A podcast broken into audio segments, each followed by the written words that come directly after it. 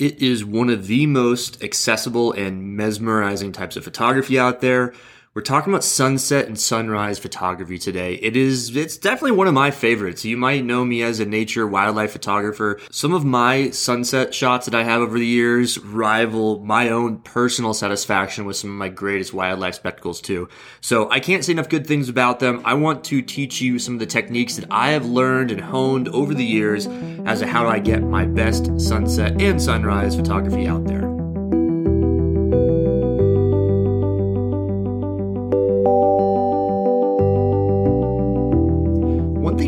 Going to spend a lot of time talking about today is where to go and like the time of day and all that. I'm going to breeze through it really, really quickly.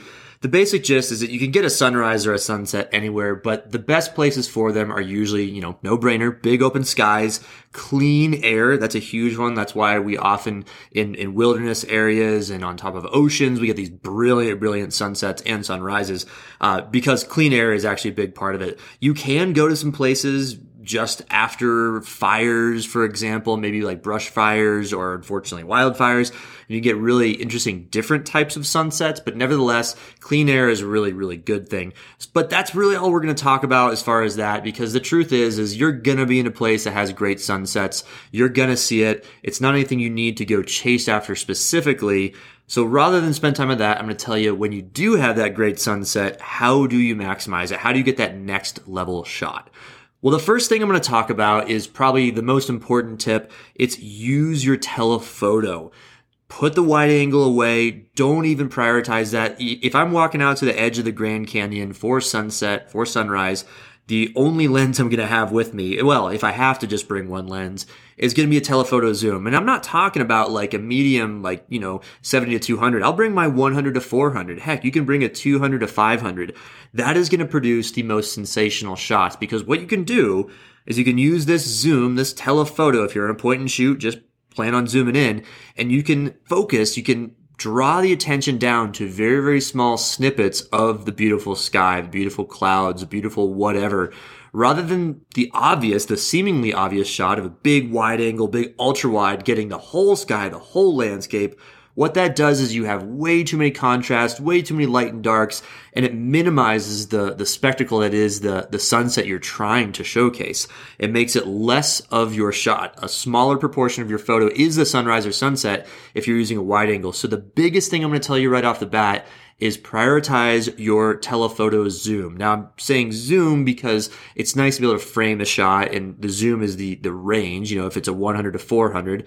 Um, yeah, a 400 prime would be fine, but the biggest thing, telephoto zoom, and you actually want to have some real deal firepower. You don't want to just go with something medium if you can help it because being able to zoom in is huge. It's going to really, really put the whole thing together.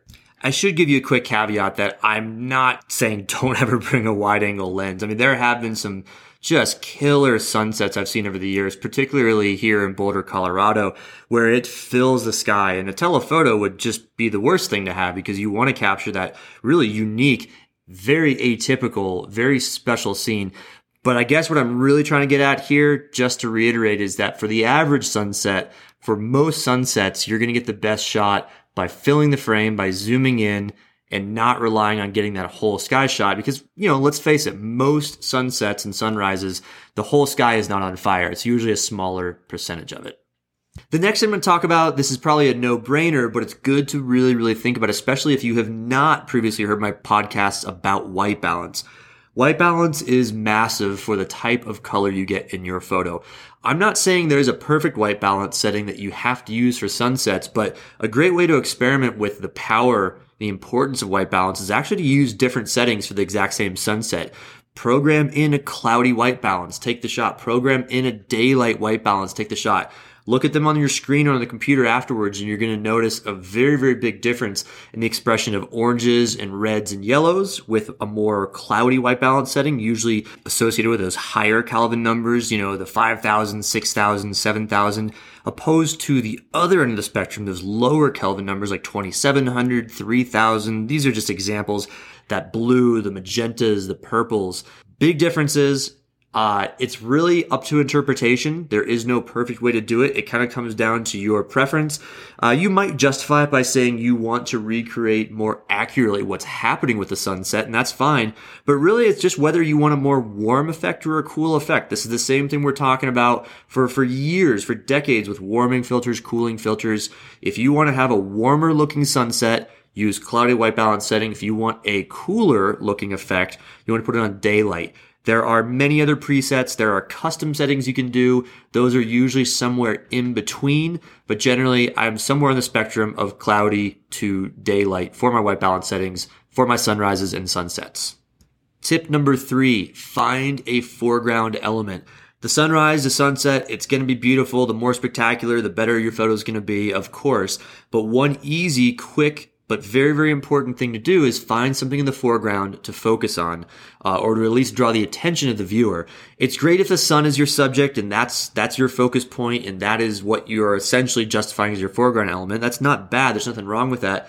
But as you start to do more and more, if you find that tree in the foreground, if you find, heck, if you're using your zoom telephoto, that mountain range in the distance, if you use your, the extent of your telephoto and frame it correctly, that can be your foreground element. You could do this really, really cool thing with zoom compression where you use your telephoto and focus on a tree or a person far in the distance.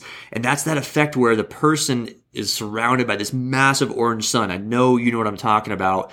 That's zoom compression. So finding something that's a subject that you can really draw the attention of the viewer towards is going to elevate your photo. Relying on just one part of basically any sort of photography, whether it's nature, wildlife, landscape, travel, whatever, if you're only relying on just the beautiful landscape and you're not having a person or a vehicle or a subject or something that stands out, you're losing some of the power with the photo before you.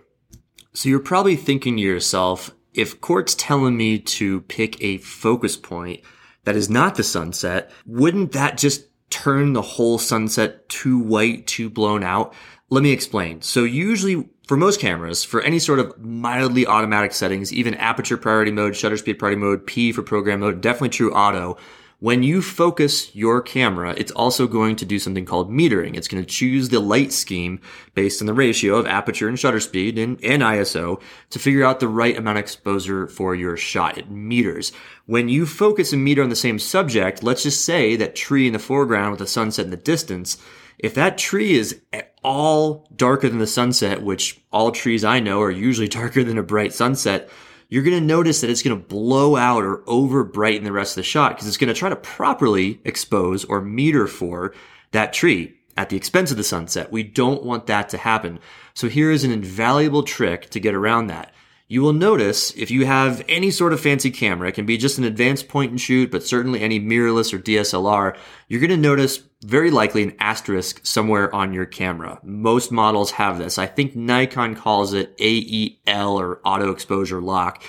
I will also advise you, you may have to look in your camera's manual or do a quick Google search for how to do this technique I'm about to explain on your camera, but the idea is you're going to decouple the focusing mechanism from the exposure choosing mechanism.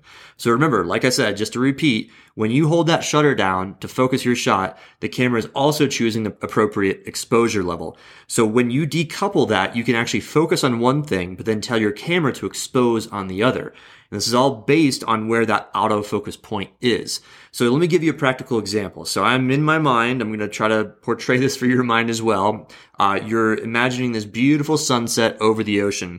And just in your sort of bottom right hand corner, there's a nice fishing boat. And it's, it's dark, it's sort of silhouetted, but that's your focal point. That's that thing that I want you to actually focus on to provide the foreground subject. But of course, you want the camera to expose for the sunset. So what you're going to do is you're going to find that auto exposure lock button, the asterisk or the AE-L, and you are going to put that center autofocus point, the, the point that you would normally use to put over the focusing area. You're going to put that right over the sunset itself. Usually I, I recommend folks to aim for a really vibrant cloud, um, you know, something that is really, really bright, something that you want to express the most, something that you want to showcase in a shot, then you're going to hit that auto exposure lock button or the asterisk button. What that's going to do is it's actually going to lock in exposure for anywhere from 10 to 15 seconds. Camera makes and models are slightly different, but it's going to lock in that exposure and it's going to give you that additional 10 seconds or so, or 9 seconds or 14 seconds, um, to find another focus point. So that exposure is totally locked. So now, as you see this beautiful sunset before you, and let's just say, you know, there's a little fishing boat or something in the bottom right hand corner that is silhouetted, you're going to then use that center focus point, put it over the boat, and then hit the shutter halfway to focus like you normally would. Now, because you've already locked in the exposure, that that shutter button is only going to lock in focus. It doesn't touch the exposure as long as you've done so within that again 10 or 15 second window that exposure is locked. So then the very last thing you're going to do once you've done that is recompose the shot, depress the shutter the whole way and you get this beautifully exposed sunset, this nicely silhouetted foreground element. You get to have your cake and eat it too. We're kind of doing some building block exercises here. So one more thing to build onto that technique, or even if you do not wish to decouple exposure from focus. Sometimes you can just focus right on that bright cloud. Uh, it's going to focus and meter and just be this great sunset shot. That's when you don't have a foreground element. But oftentimes this next technique is going to help with pretty much any sunset or sunrise photography. In general, what I'm going to advocate for is that you manually underexpose your shot by one or even two full stops. Now, if you don't know how to do this, it's usually a little plus or minus button somewhere on your camera, and then you push that and then use your little, your wheel, your dial wheel to, to go to the left and, and go to the negative values of negative one or negative two. And that's going to forcibly tell your camera you want your shot to be darker than the camera might otherwise think. So I'm not going to go into detail of the science behind all that because this is just really quick, poignant tips. But as long as you are not on full auto any other setting is going to let you manually override your camera's choice of exposure. And you can go the other direction too, and you can overexpose and brighten a shot. But again, what we're trying to do with sunrise and sunset photography is darken what is an otherwise very, very bright scene, which really brings out the richness and the saturation of the colors. It helps express the yellows or the purples or the blues, the reds, whatever you're going for. You're going to notice an underexposed shot is going to be much better nine times out of 10. There's always an exception, so don't totally take my word for it. But if you have not tried that technique, it's definitely something worth uh, exposing for. I was going to say experimenting with actually. So yeah, again, underexposing your shot, one to two full stops. It's going to give you a more brilliant, more vibrant shot each and every time. This next one is less of a camera or settings tip and more of, uh, I guess, a, a, lesson on patience. uh, sunsets are fantastic. They are beautiful as the sun's going down, and we all sort of hold our breath as that last little glimmer of orange goes below the horizon. Some people like to wait for that, that green flash if they think they can see it. Um, but sometimes the most brilliant colors and settings in the environment actually happens well after the sun's gone past that horizon level. So my advice here is definitely do not just move on that moment you you metaphorically or literally cheers to the end of the day and say, okay, sun's gone, must must not be any more to the show. Uh, you're gonna lose a lot of really cool photo opportunities. So oftentimes clouds that may be at a specific angle will get more illuminated. You might get different colors. You might get different parts of the sky being colorful or well lit. There's just a lot of variability. You could even move this into what I call the blue hour photography, which is essentially more on the form of night photography. You're obviously not photographing a sun, but you do get this really, really nice blue in the atmosphere. And so you can take, you know, a semi long exposure, one seconds, two seconds. You definitely don't need on the level of astrophotography. But if you'd like to try that, I of course have a night photography 101 podcast you can check out as well. But hanging tight a little bit after sunset still gives you the opportunity for great sunset photographs. Conversely, if you are uh, an early morning person and you want to go out before the sun actually peeks up for the day, you can get a very equivalent blue hour before that, and you might be able to get some really cool cloud colors before the sun actually shows its face. So again, using a little bit of that window, that, that shoulder time before the sun comes up or after it goes down and capitalizing on whatever else the day has in store for it. This next one is an oldie but goodie, but it is still paramount to begin with good composition. Or if you are going to break the rules of composition, make sure you're doing so knowingly and with proper intention. So, you know, classic example of a sunset over the ocean. The beginner photographer is going to put the sun smack dab in the middle of the screen. the horizon right at 50 50, and it's going to be a decent shot. It might be a great shot, but you're going to notice that if you instead adhere to the rule of thirds and split your scene, essentially the horizon, into the either the upper third or the lower third, you're going to get much more dramatic, much more aesthetic results. Not to say that it's not possible to get a great shot or even a better shot with a horizon right 50-50, but as you know from all my other podcasts and talks is that there is a mathematical rule around aesthetics and it has to do with this idea of rule of thirds. Break your scene into thirds.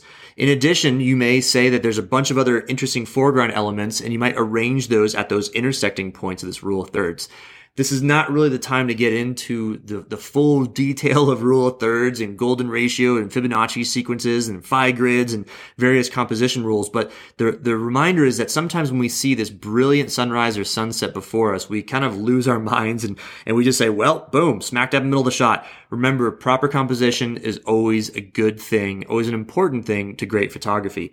Now, I will tell you one time that I really, really do break the rule here. And it's not so much that I put the sun or the clouds or whatever in the smack dab in the middle, but I'll do kind of my, my favorite rule breaking strategy for composition, and that is exaggerated composition. So this lends itself really well because of the big skies we might see at sunset times, uh, big landscapes of open water, oceans, deserts, farmland, big fields, meadows, mountain scenes is I'm going to exaggerate composition in some way or another. And what that means is rather than break it into the rule of thirds with a horizon at, you know, either the upper or lower third, is I might break it into, you know, more or less tenths. And I might put that horizon at the very, very sliver of the bottom of my screen, showing just a, a ridiculously exaggerated small mountain range. You know, these might be 10,000 foot peaks, but it's just the very sliver of the bottom of my frame here. Or conversely, I might do the opposite and fill most of the frame with ocean water if there's a beautiful reflection from the sunset. And then just the top, just the top, you know, fourth, fifth, sixth, seventh part of the frame, that top sliver is the sunset itself. Uh, you know, it's very circumstantial. It depends on what's before you. Do you have a nice reflection? Do you have a good mountain range? Do you have a lot of clouds? But exaggerating composition is a really compelling way to create drama, um, almost create a little bit of tension in the shot because you're doing something outside of the norm. But it does showcase sunsets and sunrises in a really great and a really unique way. So exaggerated composition, one of my favorite ways to break my own rules. So that about wraps it up, folks. I want to review the various steps here. You know, use a zoom telephoto, get in there, fill the frame with that orange, yellow, red, purple, blue, whatever. Set your white balance. You know, do you like a warmer shot? Do you want that sun to just to feel like it's on you, that intense heat? Or maybe you're in a cool blue atmosphere. Maybe you're in a cool blue mood and you kind of want to create that mystique with some of the pinks and purples, magentas and blues with a daylight white balance. Um, you can do a lot of this on the computer. I'll be totally honest, but there's something really fun, really re- rewarding and really exciting when you do it in location. So I do recommend toying and playing with white balance. You'll probably find your favorite pretty quickly after experimenting and be doing that setting for probably the rest of your life, sunset and sunrise photography. Um, find a foreground element. Find something that adds to the scene. Don't just rely on the sun. Don't just rely on the colors and the textures of the clouds.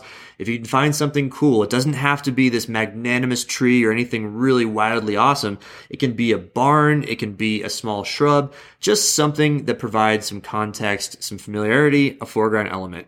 Underexpose your shot. Bring out the richness. Bring out the color darkness is your friend when it comes to sunsets. It's weird to say, but it is. It brings out that color and saturation. And then while you're doing that, if you can combine the foreground element and the underexposure, you can use that decoupling procedure I was talking about. Decoupling, you're focusing from your metering. And then wait around a little bit, toy with blue hour if you have a tripod, see if the sunset gets any more dramatic as it goes over the mountains, maybe some clouds more in your nearer field of view actually get more colorful. It happens very often for me when I'm photographing in Colorado. And then very last, start with the rule of thirds, start with traditional rules of composition, and then think about breaking them. I love this technique of exaggerated composition. And there you have it. Those are the tips for great sunrise and sunset photography. Folks, it's always a pleasure to talk about my favorite techniques. This one is near and dear to my heart. You you can't take a bad photo of a sunset or sunrise, but you can take a really really darn good one if you're a little bit more deliberate. Think about these steps next time you're out there, and we'll see you next time.